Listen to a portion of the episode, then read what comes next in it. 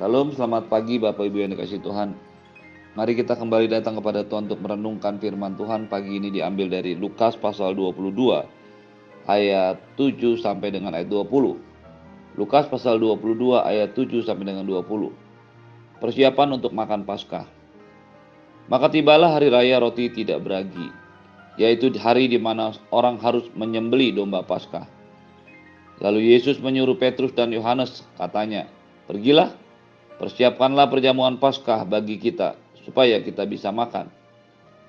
Kata mereka kepadanya, di manakah engkau kehendaki kami mempersiapkannya? Jawabnya, apabila kamu masuk ke dalam kota, kamu akan bertemu dengan seorang yang membawa kendi berisi air. Ikutilah dia ke dalam rumah yang dimasukinya. Lalu katakanlah kepada tuan rumah itu, Guru bertanya kepadamu, di manakah ruangan tempat aku bersama-sama dengan murid-muridku akan makan Paskah? Lalu orang itu akan menunjukkannya kepadamu suatu ruangan atas yang besar, yang sudah lengkap. Di situlah kamu harus mempersiapkannya. Maka berangkatlah mereka dan mereka mendapati semua seperti yang dikatakan Yesus kepada mereka. Lalu mereka mempersiapkan Paskah. Ketika tiba saatnya Yesus duduk makan bersama-sama dengan rasul-rasulnya. Katanya kepada mereka, Aku sangat rindu makan Paskah ini bersama-sama dengan kamu sebelum aku menderita. Sebab aku berkata kepadamu, aku tidak akan memakannya lagi sampai ia beroleh kegenapannya di dalam kerajaan Allah. Kemudian dia mengambil sebuah cawan mengucap syukur lalu berkata, Ambillah ini dan bagikanlah di antara kamu Sebab aku berkata kepadamu, mulai dari sekarang aku tidak akan minum lagi hasil pokok anggur sampai kerajaan Allah telah datang. Lalu ia mengambil roti, mengucap syukur, memecah-pecahkannya, dan memberikannya kepada mereka. Katanya, inilah tubuhku yang diserahkan bagi kamu. Perbuatlah ini menjadi peringatan akan aku. Demikian juga dibuatnya dengan cawan sesudah makan, lalu berkata, Cawan ini adalah perjanjian baru oleh darahku yang ditumpahkan bagi kamu. Bapak Ibu yang dikasih Tuhan, kita sudah belajar bagaimana Tuhan Yesus memasuki masa-masa akhir dari kehidupan dan pelayanannya sebagai manusia. Sekaligus menjadi masa-masa awal dari penderitaan yang akan berakhir dengan kematian di atas kayu salib. Mereka sedang berada di luar kota Yerusalem mereka sedang berada di sekitar kota Yerusalem. Tibalah hari raya roti tidak beragi. Satu rangkaian hari raya yang terjadi pada bulan pertama di mana mereka mulai merayakan Paskah lalu kemudian dilanjutkan dengan perayaan hari raya roti tidak beragi selama tujuh hari sebagai seorang Yahudi, sebagai seorang yang saat itu hanya memiliki Taurat sebagai kitab asli mereka, kitab suci mereka. Yesus menyuruh Petrus dan Yohanes untuk ikut bersama-sama dengan murid-muridnya yang lain merayakan Paskah. Bahkan Petrus dan Yohanes diminta menyiapkan tempat untuk mereka makan perjamuan Paskah. Pergilah Persiapkanlah perjamuan Paskah bagi kita supaya kita merasakan. Petrus dan Yohanes yang diutus Tuhan, yang disuruh Tuhan untuk mempersiapkan perjamuan, kemudian bertanya, di manakah engkau kehendaki kami mempersiapkannya? Mereka harus melakukan persiapan untuk merayakan atau melaksanakan apa yang menjadi ketetapan Tuhan bagi orang-orang Yahudi melalui Taurat Musa yaitu merayakan hari raya roti tidak beragi selama tujuh hari. Itu sebabnya Yohanes dan juga Petrus bertanya, di mana? Karena mereka saat itu tidak berada di kota mereka. Mereka harus datang ke Yerusalem. Seperti yang sudah kita ketahui tiga kali setahun, setiap laki-laki harus datang beribadah kepada Tuhan di Yerusalem yang pertama adalah hari raya Paskah, yang kedua adalah hari raya Pentakosta, dan yang ketiga adalah hari raya Pondok Daun. Jadi mereka memang biasa melakukannya setiap tahun. untuk merayakan hari raya Paskah dan hari raya roti tidak beragi. Mereka bertanya kepada Tuhan, di mana kami harus mempersiapkannya? Perhatikanlah apa yang menjadi petunjuk dan jawaban Tuhan terhadap pertanyaan itu. Jawabnya, apabila kamu masuk ke dalam kota, maksudnya Yerusalem tentu saja, kamu akan bertemu dengan seorang yang membawa kendi berisi air. Ikutilah dia ke dalam rumah yang dimasukinya. Dan katakanlah kepada tuan rumah itu, guru bertanya kepadamu, di manakah ruangan tempat aku bersama-sama dengan murid-muridku akan makan Paskah. Lalu orang itu akan menunjukkan kepadamu sebuah ruangan atas yang besar yang sudah lengkap. Di situ kamu harus mempersiapkannya. Kalau kita belajar tentang petunjuk Tuhan atas pertanyaan Petrus dan Yohanes di mana kami harus mempersiapkan Paskah. Kita melihat ada sebuah penjelasan yang sangat detail yang diberikan oleh Tuhan Yesus kepada Petrus dan Yohanes. Sebuah instruksi yang sangat jelas, sebuah tahapan-tahapan proses yang runut yang harus diikuti oleh Petrus dan Yohanes untuk menemukan tempat di mana mereka mempersiapkan perjamuan Paskah. Ada hal yang menarik di sini, walaupun instruksinya sangat jelas, detail, runut, tetapi tetap ada bagian-bagian di mana mereka tidak tahu ada bagian-bagian di mana mereka harus mengikuti dengan detail.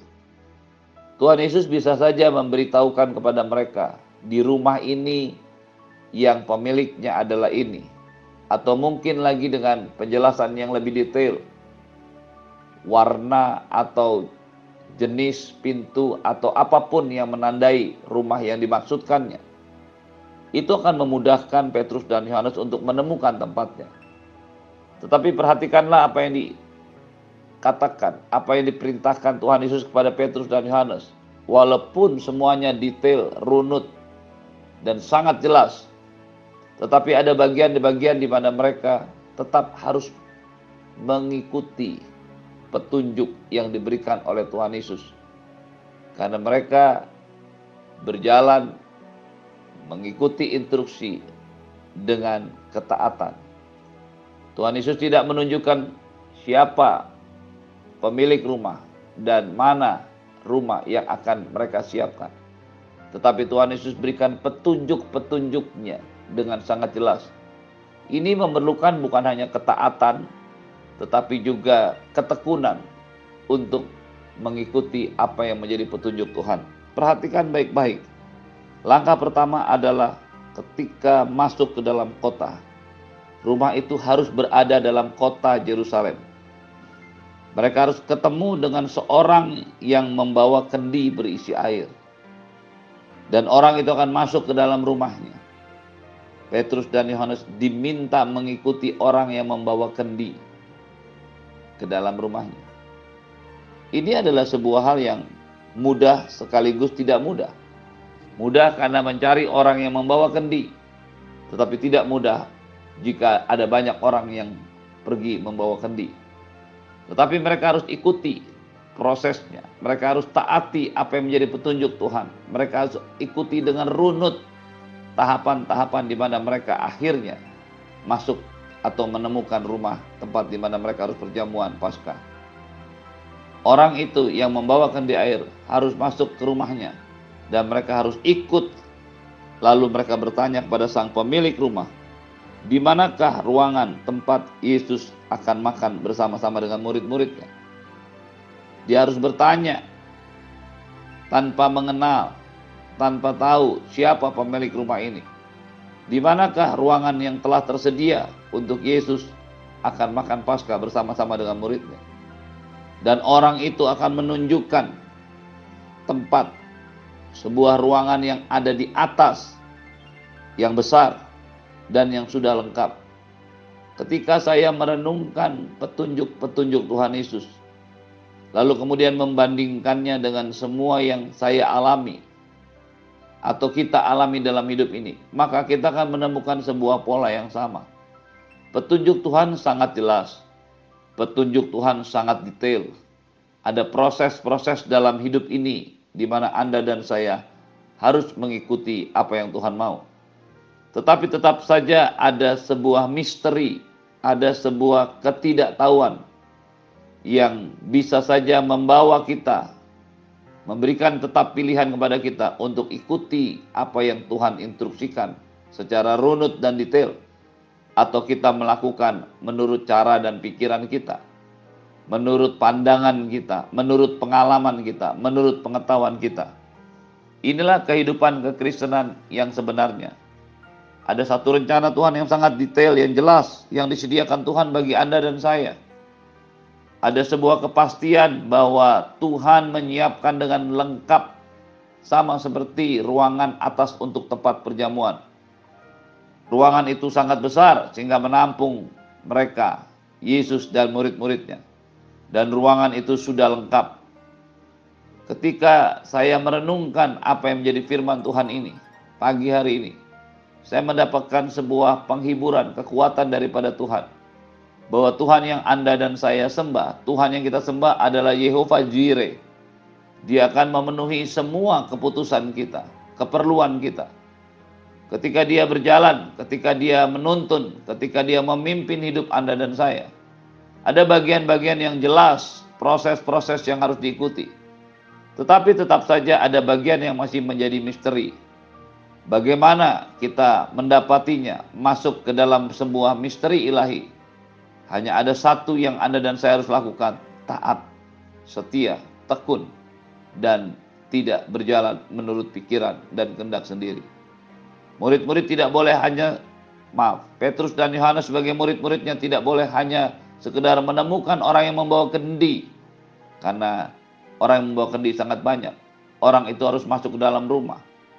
Dan pemilik rumah akan ditanya, di manakah ruangan tempat di mana Yesus dan murid-muridnya akan makan. Dan ruangan itu harus ditunjukkan ada berada di lantai atas dan besar serta lengkap. Apa yang Tuhan sediakan, apa yang Tuhan siapkan bagi Anda dan saya menunjukkan bahwa Dia bukan hanya Allah yang menyuruh Anda dan saya melakukan sesuatu, tapi Dia juga memperlengkapi dan menyiapkan segala sesuatunya. Walaupun demikian, tetap dibutuhkan ketaatan iman tetap dibutuhkan ketekunan, tetap dibutuhkan kesetiaan untuk berjalan seperti yang Tuhan mau, seperti yang Tuhan ingin Anda dan saya lakukan dan hidupi. Hari-hari ini kita menemukan banyak orang yang dulu begitu setia mengikut Tuhan. Dulu begitu setia melayani Tuhan. Tapi hari-hari ini karena keputusan-keputusan yang diambil, mereka mengambil sebuah keputusan yang tidak seperti Tuhan inginkan Tuhan dengan dengan jelas, detail dan runut dia dengan jelas menyediakan semua kebutuhan kita. Murid-murid tidak tahu, tapi Tuhan yang menyediakan semua kebutuhannya. Ruangan yang ada di lantai atas, ruangan yang besar, dan siap, lengkap untuk dijadikan tempat untuk merayakan perjamuan Paskah. Yang kedua, kita belajar bagaimana Petrus dan Yohanes sebagai murid mengikuti saja apa yang Tuhan mau. Saya yakin dan percaya Petrus dan Yohanes punya pikiran lain, tapi mereka memutuskan untuk taat mendengarkan instruksi Tuhan. Taat untuk melakukan apa yang Tuhan perintahkan. Dan ketika mereka melihat apa yang dikatakan Tuhan, ayat yang ke-13 mengatakan mereka mendapati semua seperti yang dikatakan Yesus.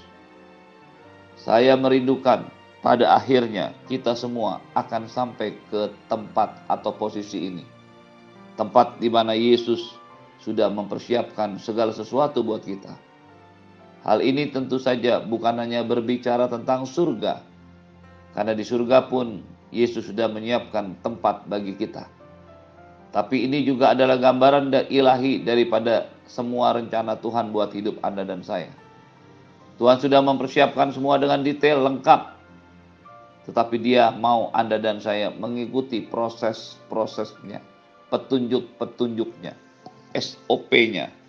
Sehingga bagi Anda dan saya, bagi kita saat ini, mengikuti Yesus senantiasa, melayani Tuhan Yesus terus-menerus, mengasihi Tuhan seumur hidup kita, adalah bagian dari sebuah proses kehidupan, petunjuk untuk kita masuk ke tempat, ke posisi di mana Anda dan saya akan melihat apa yang sudah dipersiapkan Tuhan bagi Anda dan saya. Rumah tangga, kehidupan, bisnis, pekerjaan, pelayanan, seperti yang Tuhan rencanakan buat hidup Anda dan saya. Anak-anak, keluarga, suami, istri, orang tua, seperti yang Tuhan sudah persiapkan bagi kita. Mari pastikan pagi hari ini, apa pun keadaan kita, kita akan terus mengikuti Tuhan. Kita akan terus melayani Tuhan. Kita akan terus mengasihi Tuhan. Sampai Tuhan menjemput kita. Atau kita dipanggil Tuhan. Tuhan mendapati Anda dan saya setia. Dan masuk ke dalam semua yang sudah disiapkan Tuhan. Terimalah berkat yang berlimpah dari Bapa di surga, cinta kasih dari Tuhan Yesus, penyertaan yang sempurna daripada Roh Kudus menyertai hidupmu hari ini dan sampai selama-lamanya di dalam nama Tuhan Yesus. Semua yang percaya katakan amin. Shalom, selamat pagi, Tuhan Yesus berkati.